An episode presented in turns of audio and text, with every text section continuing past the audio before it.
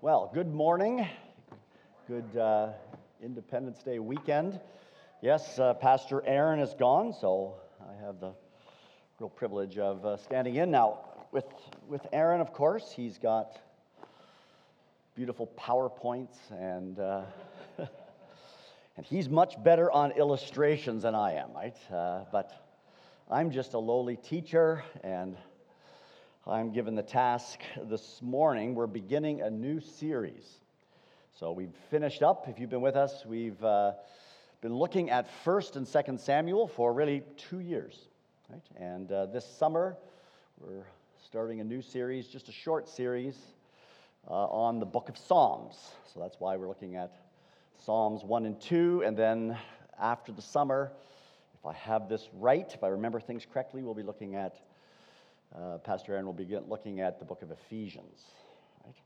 So I think that is the order, but we are introducing the psalm, so I invite you to turn in your Bibles. Now, if you have a Pew Bible there, in, underneath the chairs and so on, uh, the paperback Bibles, uh, I think it's on page 448 is the beginning of the book of Psalms, and you'll need that Bible. We're going to be looking at Psalm 1 and 2. We're going to do that just very much briefly, but first we'll, we'll spend some time just talking about, since it's the beginning of the series, the book of Psalms. Right? So let's read first uh, Psalm 1 and 2. We're going to read these together. And you'll see in a moment that they need to be kept together. uh, but we'll read Psalm 1 and 2. Follow along uh, in your copy of God's Word, and uh, let's hear the word of the Lord together. The book of Psalms begins Blessed is the man. And it applies to women too, but blessed is the man who does not walk in the counsel of the wicked, or stand in the way of sinners, or sit in the seat of mockers. But his delight is in the law of the Lord and on his law he meditates day and night. He is like a tree planted by streams of water, which yields its fruit in season, whose leaf does not wither, whatever he does prospers. Not so the wicked. They are like chaff that the wind blows away, therefore the wicked will not stand in the judgment, nor sinners in the assembly of the righteous. For the Lord watches over the way of the righteous, but the way of the wicked will perish. Why do the nations conspire and the peoples plot in vain? The kings of the earth take their stand, and the rulers gather together against the Lord and his anointed one. Anointed one is another word for Messiah. Let us break their chains, they say, and throw off their fetters. The one enthroned in heaven laughs. The Lord scoffs at them. Then he rebukes them in his anger and terrifies them in his wrath, saying, I have installed my king on Zion, my holy hill. I will proclaim the decree of the Lord. He said to me, You are my son. Today I have become your father.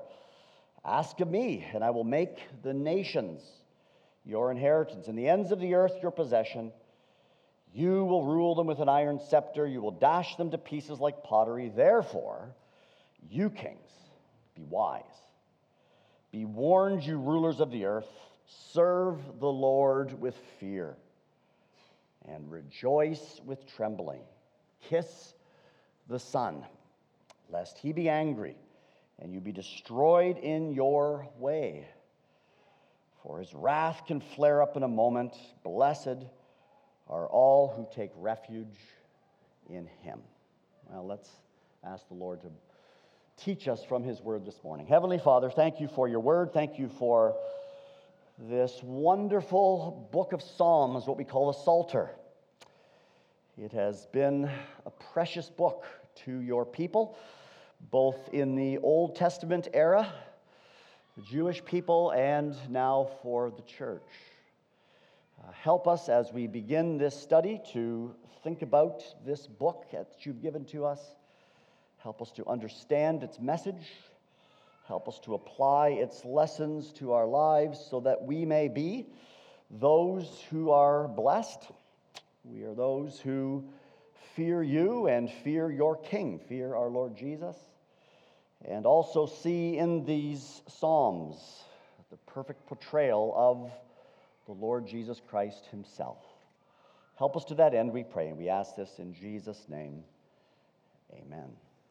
Well, keep your book of Psalms before you. We're going to be flipping through this because this is sort of introductory, and then we'll come back to uh, Psalm 1 and 2, but we'll be looking at certain elements, so that'll be helpful. I should put it all up on PowerPoint, but I don't. Uh, I'm not really one of those Apple guys. I, you could do that with Microsoft, but I'm just one of those lowly Microsoft guys. But as I said, we're beginning a new book, our new series on the book of Psalms. This is a precious book.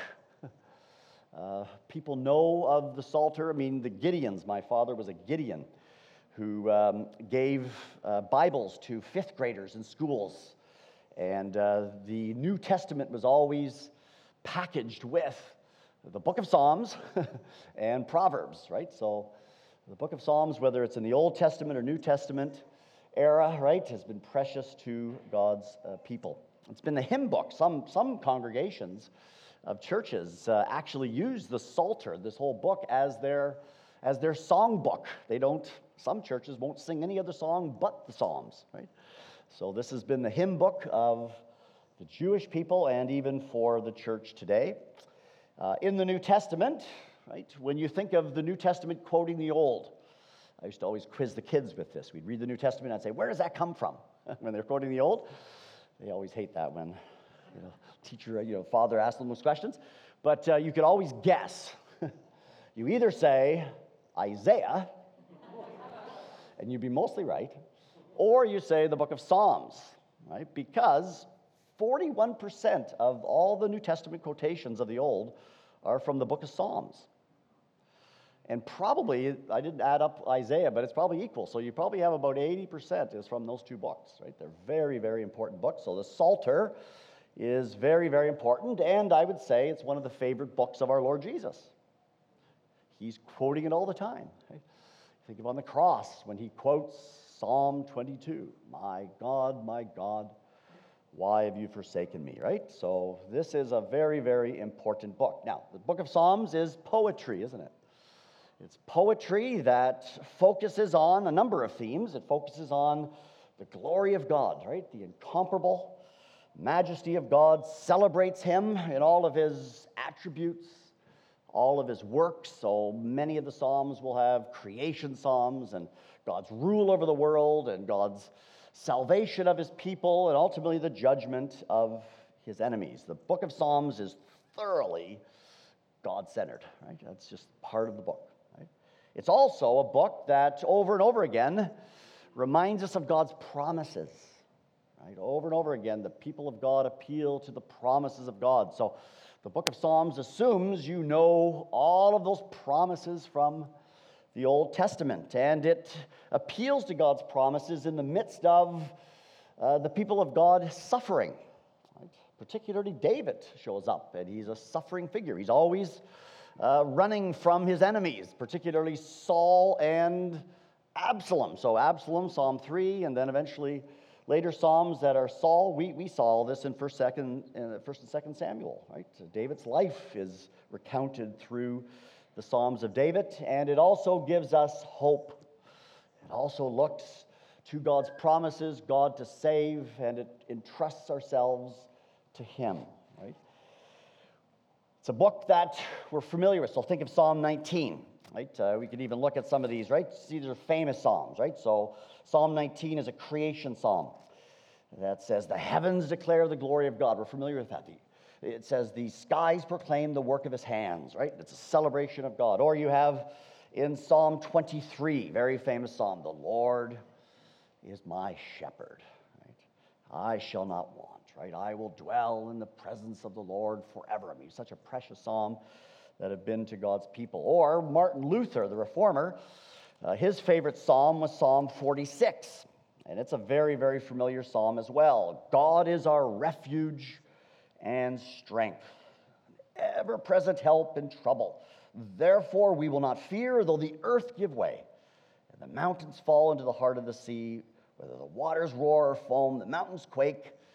There's a river whose streams make glad the city of God. I mean, all of that psalm just is so powerful, so rich. It encourages God's people and so on. Or you read in Psalm 73, there's that famous statement of Asaph, where after looking at the wicked, he says, and this becomes a cry of God's people Whom have I in heaven and earth? Whom, whom have I in heaven but you?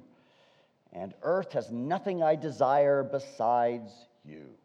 My flesh and heart may fail but God is the strength of my heart and my portion forever. I mean, those are probably well familiar Psalms to you, right? They're glorying in God, they're taking his promises, they're rejoicing in him in hope in the midst of difficulties. The book of Psalms ends with that uh, hallelujah of praise. In fact, the last four Psalms are called hallelujah Psalms, right? And it's as if, as you come to the end of the book, it's as if all of creation is one praise to God, right? So we read in Psalm 150, praise the Lord. That's what really hallelujah means, isn't it? Praise him in his sanctuary, praise him in his mighty heavens, praise him for his acts of power. And it goes on, and then it says in verse 6, let everything that has breath praise the Lord. Praise the Lord. I mean, that's how the book ends, right? It's also a wonder this book has been such a precious book to God's people. One of my colleagues at the seminary, Jim Hamilton, he's written two volumes on the book of Psalms. I'd highly recommend that you buy those two volumes. It's really, really good, good work, right? But he says here the Psalms, he sort of summarizes them. He says, are true history, they're fulfilled prophecy, they're enduring praise. The book of Psalms is a school of prayer, a fountain of truth a revelation of God Himself. We will not master this book, but oh, that this book would master us, becoming the pulse to which our hearts beat, the soil in which our souls take root. Right now, I think that's a good assessment of the book, and this is one of the reasons it's been precious through the ages. However, now you may have been anticipating, my wife always anticipates a but here, right? However, right? What I want to suggest to you, and this is what we want to look at here, as, as precious as this book is, right, as comforting it as is, and often, often as we've read it as you know, sort of individual psalms that speak to our lives and so on. However, we often forget when we read the book of Psalms that it is an entire book. And what we often do is we treat it I think like a bag of marbles. so you have your bag of marbles, you open them up, and what do those marbles do? They each individually go their own direction, right? But there's nothing sort of uniting them. It's sort of as if you just sort of dip in and you read, oh, let's read Psalm 73. Let's read Psalm 23. Let's read Psalm uh, 46 and so on. But the book of Psalms really we'll see in a few moments here, doesn't come to us like that. Now, obviously, you have 150 Psalms, but it is given to you as a book, right? So, a better analogy, even than bag of marbles, is we often treat, because it's poetry, we often treat the book of Psalms like a storage cabinet or a filing system where we've got sacred music sort of piled up, and we just sort of pull individual pieces out and sing that song. But instead, we need to treat the book of Psalms as an oratorio, as a great piece of music that all the parts, even though each contributes to the whole, is part of a whole. Right? And we need to think carefully how this book actually has come to us. Now, obviously, we can read the book of Psalms with profit, and the church has done so by just picking individual Psalms. Right? But, right, that is not how it's intended to be read. Now, why do I say that? Because when you read scripture, right, you're always looking for the author's intent. And this book does not come to us as just individual Psalms, it comes to us as an entire collection. Right? So if we're to read it the way it's intended to be read, we must read it in terms of an entire book. So that's what we want to look at is just notions of introduction here before we then turn to Psalm 1 and 2. So we want to do three things, right? One, we want to demonstrate, right? So I'm going to put my sort of professor hat on, teaching hat on here. I'm going to demonstrate that uh, this really should be read as a book, right? That may be something different that we're not used to. But I'm going to give you five reasons, and we could give many more, but my wife said keep it short. So, five reasons why we, we need to read this as an entire book. Then I want to say, just briefly, show you that there's really a theme to the larger book, right? There's an overview, sort of a basic overview. There's really, even though it's poetry, right, it really is an oratorial, right? So it's individual pieces that fit in terms of an overall message, right? And it's very, very important to see that message. And then we'll turn to Psalm 1 and 2 because Psalm 1 and 2, we'll say just in a moment, really is the introduction to the entire book, right? So that's uh, the overture to the oratorio, right? So that will then unfold before you, and then it will culminate in songs of praise, right? That are to lead us to the future. Right? So that's what we want to look at. So, first, right? So, three areas here we want to read, learn how to read the book as the Psalter as a book. And I want to give you some evidence for why we should not just think of this book as individual 150 Psalms that are like that bag of marbles or that filing cabinet with just individual pieces of music, right? So, five reasons. The first reason is, right, is that the only way that we have the book is as a whole, right? We don't have individual Psalms floating around. it comes to us as a collection. Nobody in the history of the church, right, even in the Old Testament era when this book was put together, ever read it as individual Psalms. They always read it as a whole. And the proof of that Number of proof of that is how it's arranged. Right? So look at Psalm 1, and you can probably see this in your Bibles. Most of our Bibles preserve for us a deliberate arrangement of the book. Right? Most of your Bibles will have before Psalm 1, they will have this statement, Book 1. right? And if you work through the whole Psalter, there's actually five parts right? There's five books. So in my Bible here, I looked at the Pew Bible, so it doesn't have this, but uh, actually my Bible has book one, and then it has parentheses what those Psalms are in book one, right? And so if you look through the entire book, book one is from Psalms 1 to 41. Book two is from Psalm 42 to 72. So there's a deliberate part to it, sort of like that oratorial. There's the the various uh, parts of the, of the music piece, right? And then book three is from Psalm 73 to 89. And then book four is from 90 to 106. And book five is from 107 to 150. It's deliberate. So, what's it telling you? Well, right, the one who has put this book together is putting it together purposely, right? Now, uh, when is it put together? It's Very interesting. You ask that question, right? We have Psalm. Psalm 90 is probably the earliest psalm that we have in the book. It goes back to Moses, so that's a long time ago, right? Psalm 137, if you look at Psalm 137 very briefly, right, just the opening verses, you'll know that this psalm had to be written in a certain time period. We read in Psalm 137 right? By the rivers of Babylon, we sat and wept. Well, in Old Testament history, right, this is when the nation of Israel went off into exile to Babylon. So if Psalm 137 includes the exile, right, then the collection has to be after the exile, right? So as the nation of Israel comes back out of Babylon, right? They go back to Jerusalem, they rebuild the, the, the temple and so on, and that's when this book would have been put together in a very deliberate fashion. We don't know who put it together.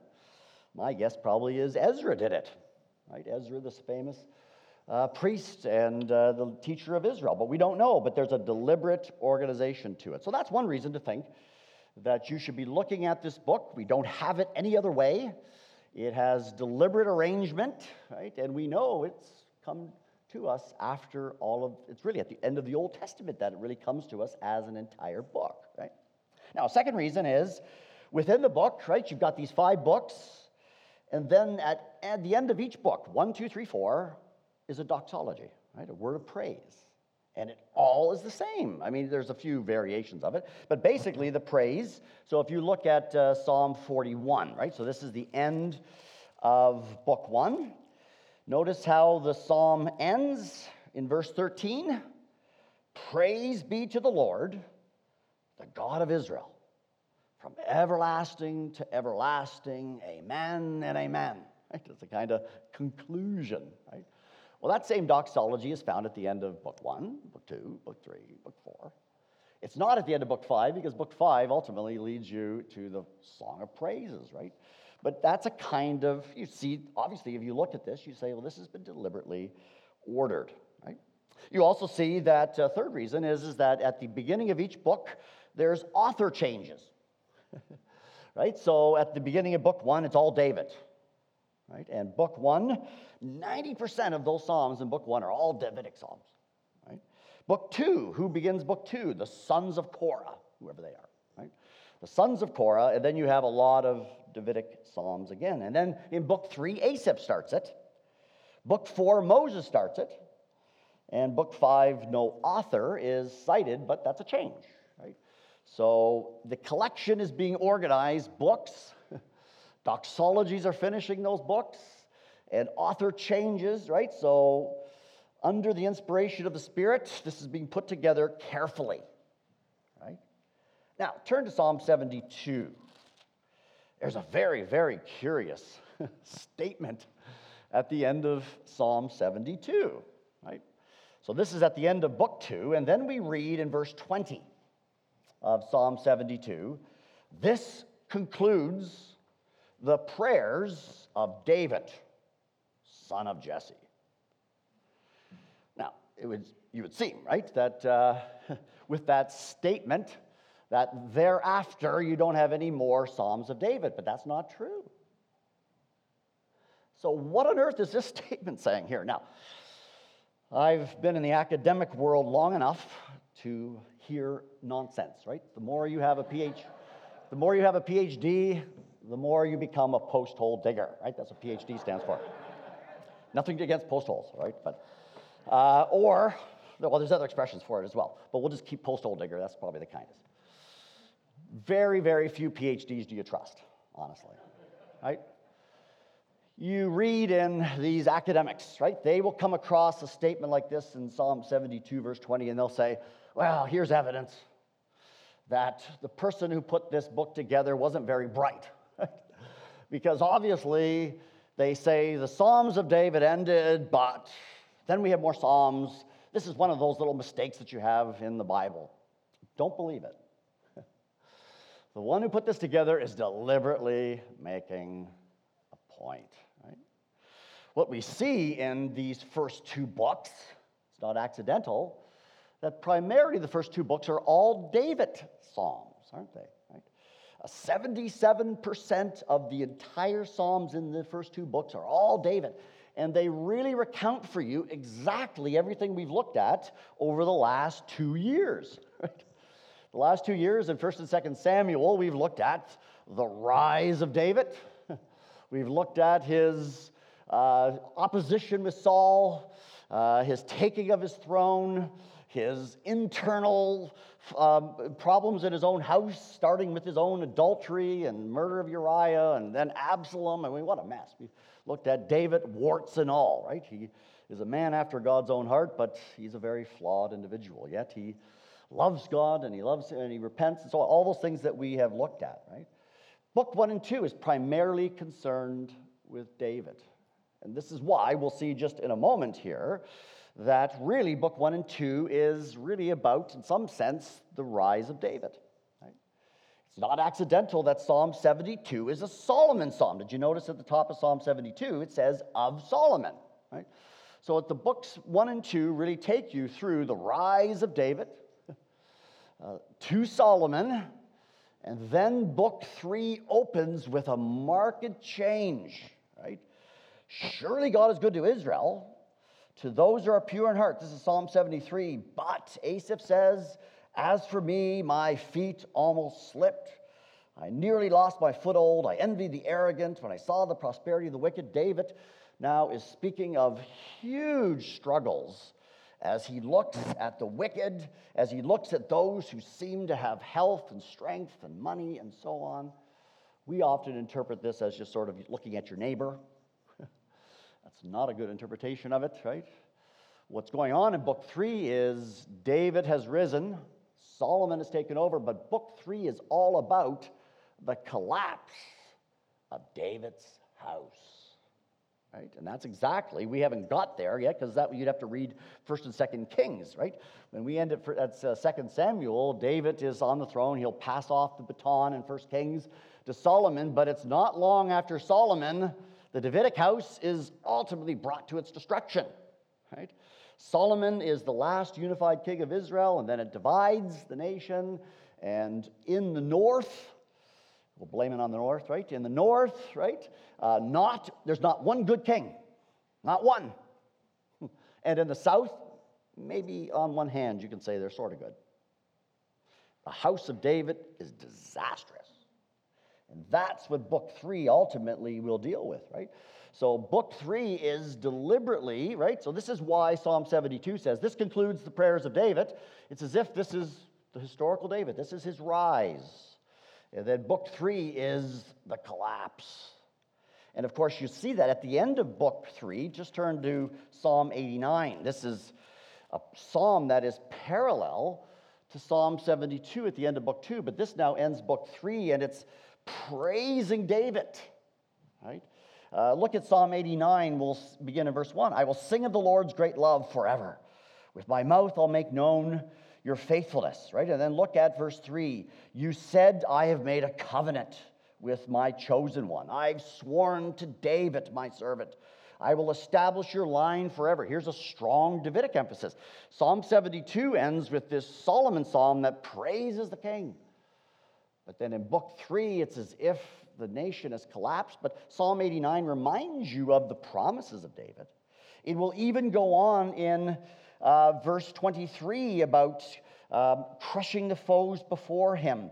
Uh, and in verse 25, I'll set his hand over the sea. I mean, this is, this is a kind of promise of the Davidic king. But then notice in verse 38, right, as the entire book three lays out for you, the Davidic house, though, has collapsed.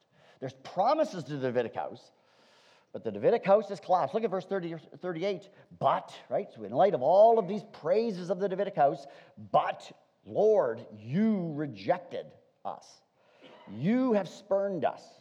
You have been very angry with your anointed one. That's the king, right? You have renounced the covenant with your servant. Verse 40, you have broken all of his walls and reduced the strongholds. This is what it's, what it's saying here. The whole book three is telling you the Davidic house is in ruins. Right? So Psalm 72 is the last, in some sense, of these historic Psalms of David. And then book three says, the house is gone. That's why Asaph will cry, Oh, Lord, how long? Right? Where are your promises? What's happening? Right? Uh, look at at the end of verse 46 of Psalm 89. How long, O Lord? Right? That how long, O Lord, is not just helping me in my individual life. That's true. But in this context here, it's how long will you allow the nations to rule over us and not give us the king? not keep your promises. Because remember, as we've looked at uh, 1st and 2nd Samuel, God made promises to David that he would have a kingdom that would rule forever. But there's no kings. And so in verse 46, how long, O Lord, will you hide yourself forever? How long will your wrath burn like fire? Remember how fleeting my life is, right? And then verse 49, O Lord, where is your former great love? which in your faithfulness you swore to David, right? What's the cry here? The house of David is destroyed, but where, O God, is David? where are your promises, right? And then verse 50 Remember, Lord, your servant has been mocked. Your, I bear in my heart the taunts of the nations, right? This is seemingly as if the Davidic house is destroyed. And it's no accident then that book five, four Now, and book five begins to give the people hope. Right? Book four begins with a Moses psalm. Why would you begin in book four with a Moses psalm? Right? Well, the reason you do so, right, is in the history of Israel. Israel has looked in very bad shape before. Right? They were slaves in Egypt 400 years. And who takes them out according to the promises of God to Abraham and to Israel and so on? It's Moses. Moses is the one who leads the nation out. Right? Moses is the one who intercedes for the people. And it's as if, right, this book four is beginning with God is going to keep his promises. He's going to do what he did before, but now greater. Right? We speak of the Old Testament, the Exodus. God takes through Moses, right, the nation of Israel out in Exodus. But the anticipation here is ultimately as Moses prays, he's praying that God will do another Exodus. God will bring a greater salvation. And that's why book four and five give us hope. Psalms of David will return, but this isn't just you know, a contradiction to Psalm 72 where it says all those Psalms have ended. It's Psalms of David that anticipate ultimately a greater David to come. That's how this book is leading us and put together, right? You can even see, it, here's a fifth reason, is, is that as you go through the book, there's a progression from lament psalms to hope. Right? Most of the lament psalms are found in book one through three. Right? But in book four and five, you're giving way to hope. A message comes through the Lord will save, the Lord will keep his promises, and so on. So, all that's to say, right, this book is making a point as a book. so, you can read it as individual Psalms, but you're going to really miss the full point of it. Right? You're going to miss God's intent. In this book, there's a deliberate arrangement, there's an overall message. Even though it's poetry, it's not like a storyline like you have in a narrative. It's like an oratorio, right? Oratorios can tell stories, right? So my wife and I were talking this morning about Handel's Messiah. I don't know if hopefully you've heard Handel's Messiah, this great oratorio that lays out the coming of Christ. Well, Handel's Messiah in music form lays out the Old Testament prophecies, the Christmas coming of the Son of God, all the way to a second coming. It's a whole story, but it's done to music and song and so on. That's really what this book of Psalms is all about, right? So let's turn to the secondary here, where in some sense we've already been picking up some of these areas, but here, what is the basic overview then of this Psalter, right? What is the basic storyline, right? Well, if we were to give the biggest sense of it, the overture to the oratorio, right, is Psalm 1 and 2, right? And it's very important to see that there's no titles or what we call superscriptions given to those psalms. They're, they're, they're meant to be read together, to bounce off one another in some sense. That's entering into the book.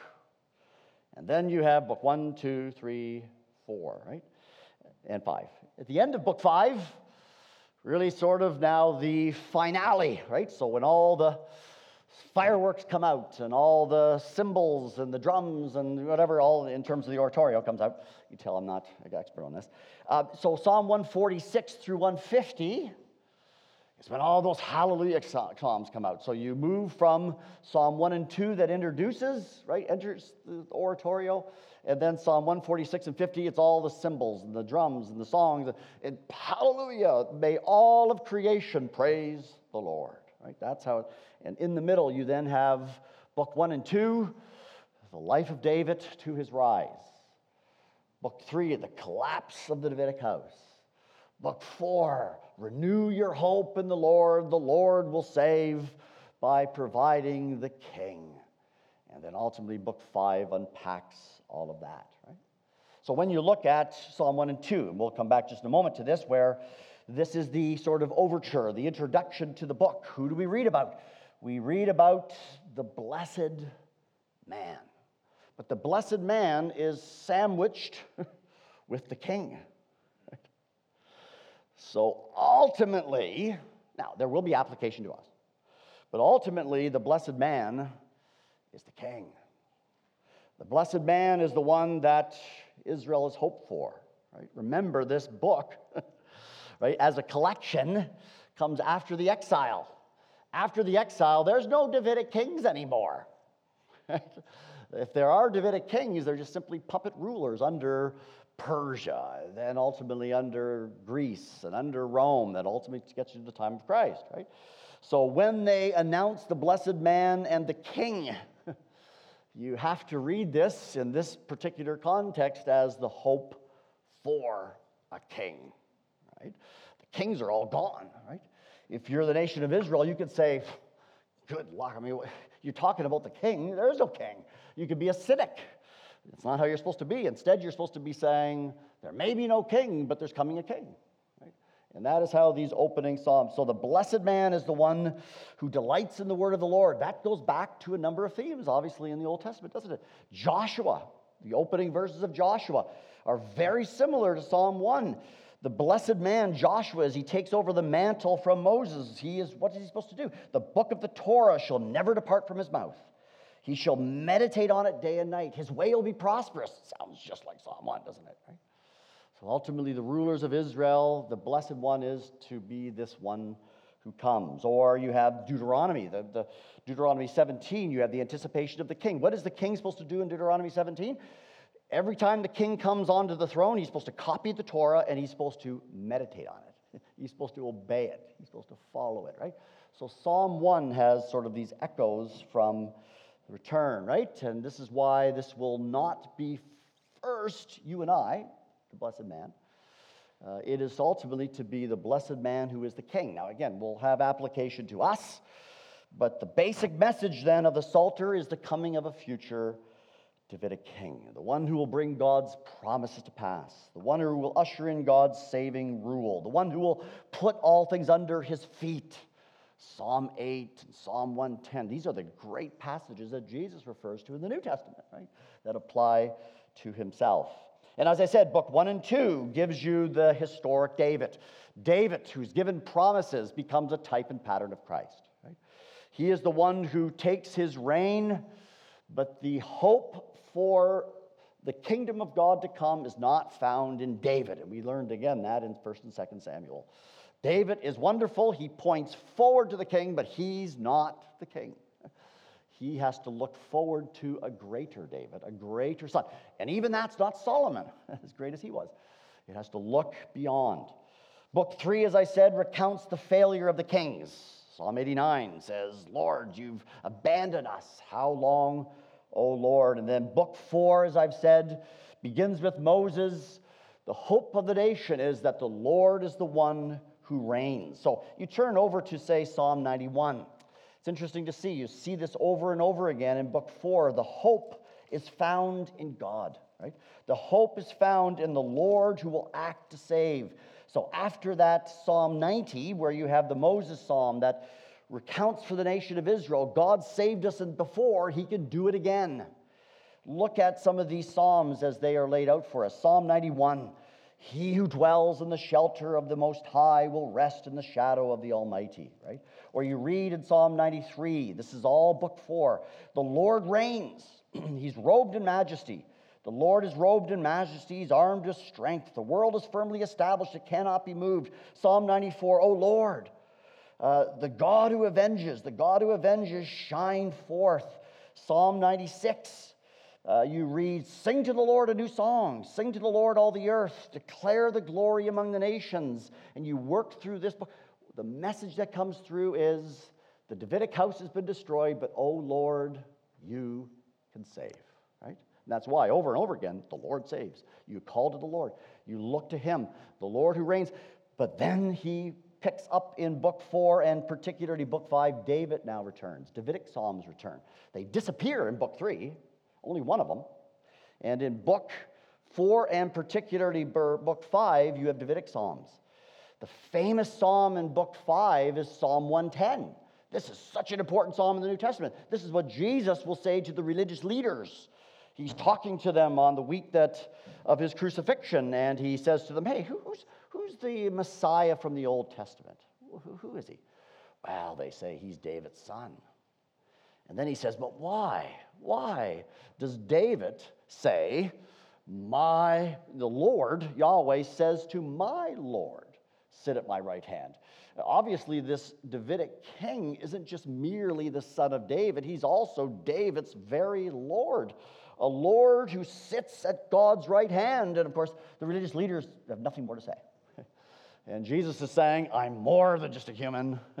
I am the Davidic son, but I'm something more. And of course, that's how the book of Psalms goes, doesn't it? As the book of Psalms anticipates the Lord who saves, he will save through a king. Right? Even if you look at, and we'll just finish here and then turn to Psalm 1, uh, Psalm 1 and 2, but Psalm 106. It's very important to see the connecting links between Psalm 106 and 107, the end of book 4. So, book 4 is holding out hope that the Lord will save, but we're reminded in Psalm 106 we read in verse 40 and following, the nation is in exile. It's referring to their, the nations ruling over them. You see that in verse uh, 47. Save us, O God, our, our, Lord, our God. Gather us from the nations. It's, it's, the nation is in exile. And they're praying to God ultimately to save us, to gather us from the nations. And then notice how book 5 opens. Book 5 says, Give thanks to the Lord, for he's good. Verse 2 let the redeemed of the Lord say so. it's as if they have now been saved. And you see that particularly in verse 13. They cried to the Lord for their, for their, in their trouble, and he saved them. Right? Book 5 has you in terms of Israel's history out of exile. But then the hope of book 5 is there's a coming king, right? So that's something how the book goes, and then it finishes ultimately in the hallelujah, right? This message of this book that's what I encourage you to do. Not only just read as individual Psalms, but read it as it's intended to be as a book. It's giving you, in some sense, the whole message of the Old Testament, right? The message of the Old Testament, right, is that there's coming a one from the seed of the woman who will crush the head of the serpent. He will come as the great Davidic king. Uh, the Davidic house has been cut off, but God will keep his promises. No wonder why the Lord Jesus treats this as his, in some sense, his favorite book. It's no wonder this is quoted so much in the New Testament, isn't it? Because this book, first and foremost, yes, is about his, is history of Israel and their sufferings and so on, but it's ultimately about him. Right? It's about the coming of the king. Now, let's go back to Psalm 1 and 2, and we will keep this brief, right? There's the sort of overview, but now the introduction, the overture to the entire book Psalm 1 and 2. So I've been saying here, right, that ultimately, first and foremost, the blessed man of Psalm 1 is the king. Right? That's how I think you should see these together. Yeah, now you say, well, if it's the blessed king, if it's the king, it's Lord Jesus ultimately anticipating, then does it apply to us? Well, it does. Often, obviously, as Christ comes as king, what he does in his humanity and his obedience and his delight of the law of the Lord is, is the same thing that we're supposed to have. In fact, even in Psalm 1, verses 5 and 6, you can see the relationship of the blessed man and the people of God, don't you? He says in verse 5 Therefore, the wicked will not stand in the judgment, nor sinners in the assembly right, of the righteous, the people of God, right? So the blessed man is the one who is part of a people too, right? He's part of the assembly of the righteous. Verse 6 the Lord watches over the way of the righteous, and that's in plural, right? The people of God are the righteous, not just the individual righteous, but the people of God. So, what is true of Christ is also, right, in some sense, supposed to be true of us. If he is the true blessed man, then we are to be blessed as well by being like him, particularly, obviously, in his humanity. And that's why Psalm 1 does apply to us. So, Psalm 1 is a wisdom psalm. Right? Psalm 1 is, in wisdom psalms, contrasting the blessed with the wicked. And the Bible gives you only two options. Right? In our day and age, we've got all kinds of pluralism and ideas. Oh, everyone's got their own view. No, no, no. The Bible says you're either for God or against Him. As creatures, we're all creatures. You either bend your knee to the God of the Bible or you stand opposed to him. That's how this works. Two options, two ways of living, two ways before you, right? And we're described this blessed man is the one, and you see this kind of progression, right? Which applies so much in our lives, right? The blessed man is the one who does not walk in the counsel of the wicked. And then he does not sit or stand in the way of sinners, or sit, right? So you walk, you stand there, and then you sit. Now, that's a progression that is true of all of our lives if we're not careful, right? Uh, we can listen to that which stands opposed to God and his ways, and we sort of listen to it. We sort of, hmm, let me listen to those ideas. Uh, let me now sort of stand uh, with you and have discussion, and then let me sit, and now I become a mocker with you, right? There's a sense in which, right, that's a warning to us of being very, very careful that we don't become the mockers of the world. We don't stand with the wicked, that we don't start in a slow progression down the path that they go, right? I've witnessed this over my life for many, many, many years, right? As people drift, they drift first by entertaining ideas. And then, oh, let's embrace those ideas and discuss those ideas. And then they pick up those ideas and they sit with the mockers. We must be careful we don't do that. Of course, the Lord Jesus never did this, right? And that'll be the point as well. But we are to be those who make sure that we don't listen, we don't walk, and we don't sit, right? But what's the opposite, right? We have in um, the next point is how what was what is the blessed one? He is the one in verse two who delights in the law of the Lord. On his law he meditates, right? Here is a clear picture of what you and I are supposed to be, right? delighting in the law of the Lord, right? Taking God's word. Delighting in it isn't just sort of saying, yeah, I believe the Bible. I read it periodically. It sits on my shelf, gains dust. No, delighting in the law of the Lord is all that God says I receive? Even those difficult things, even when I don't want to hear his rebuke of me. I receive his word, I take it, I study it, meditating on it isn't just sort of uh, periodically picking it up for Sunday, right? I mean, it's study of it, it's meditation upon it, it's it's not then taking the ideas of the world, it's setting the scripture over against those ideas. That's the blessed man, and that person is like a tree planted, uh, yielding fruit. I mean, all of this is imagery from the Old Testament. Israel did not bear much fruit, but the blessed man will bear fruit. Right? Uh, this pictures even Eden, right? Adam in the garden with four rivers and so on. The blessed trees, trees show up a lot in Scripture. Stability, strong, aren't toppled down. That's how we are blessed. The opposite is the wicked, verse 4. Not so the wicked. They are like chaff. I lived, uh, we lived for a while, four years in South Dakota, and see the farmers uh, harvest their corn crops or wheat crops and all that. And in those big combines, right, what kicks out, you know, gets all dusty uh, in the wind is just chaff, right? It takes the kernels and then just blows the rest, right? What an imagery of the wicked. They're just blowing in the wind, right? Uh, there's an old song that would said that. But uh, here they are. They're the chaff, the wicked. They are the mockers. The wind blows away. They won't stand in the judgment, course, this is reminding us we are not to be like that, right? We, and what's the alternative, right? The, the, the, the solution, the solution is ultimately to those who love God's word and fear him. But notice here, it's very important to connect Psalm 2, right? The wicked aren't just, and the mockers aren't just sort of mocking and are wicked against nothing. Psalm 2 sets you up with the king. Ultimately, the mockers of chapter 1 also are the mockers of chapter 2. Uh, the counsel of the wicked in chapter 1, verse 1 are the same peoples in chapter 2 that conspire against the Lord, right? We must not think that uh, mocking is just, you know, uh, without any kind of form or any kind of content to it. No, the mocking ultimately stands against God and stands against his anointed one. And now it's spoken of in terms of not just individuals, but entire nations, right? Uh, we live in a fallen world that, yes, individually we're fallen, but also we're part of entire world, a world system, a world thought that stands opposed to God. So these mockers of chapter 1 become the nations that conspire, they plot in vain. Even at the end of the book where it says, Kiss the Son in verse 12 of Psalm 2, lest you be destroyed in your way. There's two ways there's the way of the righteous that in this case here are the ones who honor the Lord and his Son. And there's the way of the wicked who come to destruction. Right?